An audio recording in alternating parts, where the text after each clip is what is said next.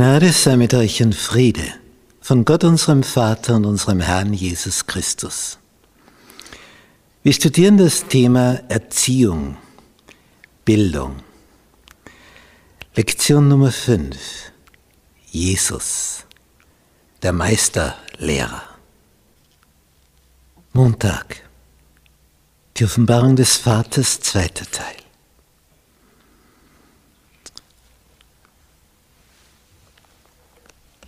Johannes hat wie kein anderer dieses Wesen Jesu, dieses Wesen Gottes empfunden, verstanden und versucht in Worte zu fassen.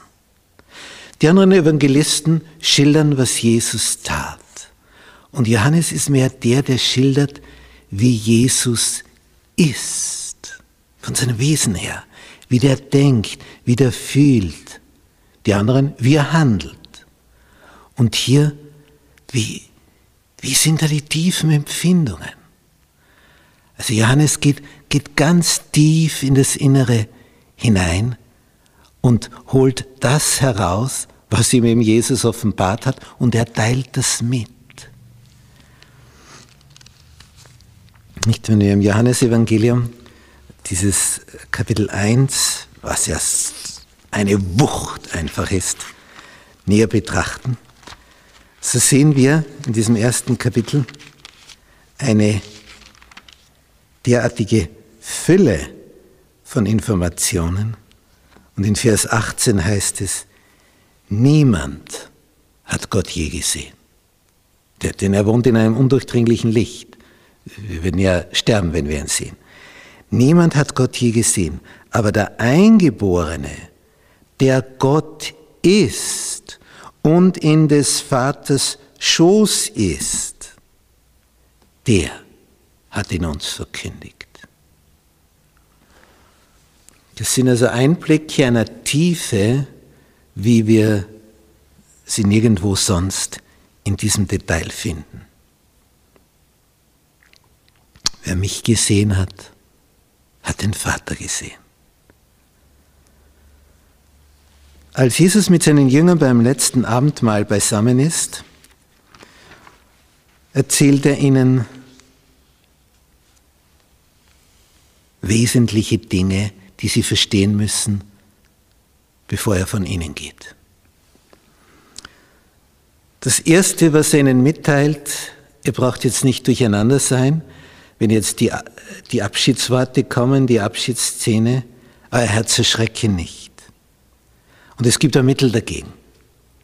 Glaubt an Gott und glaubt an mich. Vertraut Gott, dem Vater, vertraut mir.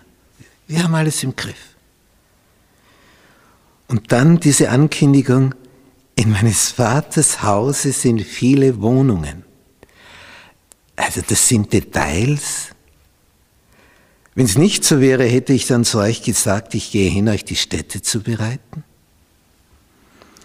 Und wenn ich hingehe, euch die Städte zu bereiten, ja wozu? Dann will ich wiederkommen und euch zu mir nehmen, damit ihr seid, wo ich bin. Das macht Liebe.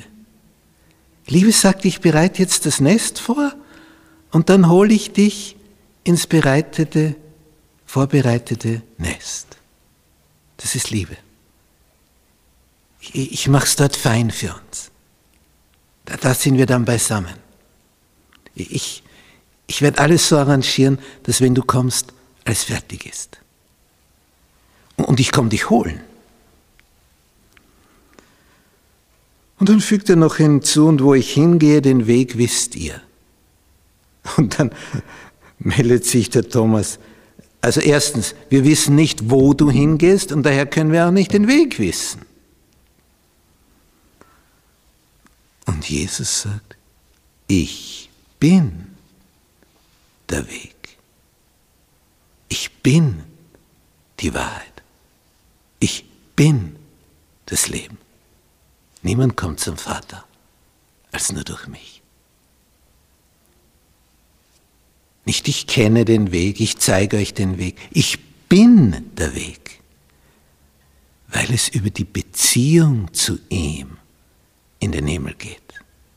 Darum ist er der Weg.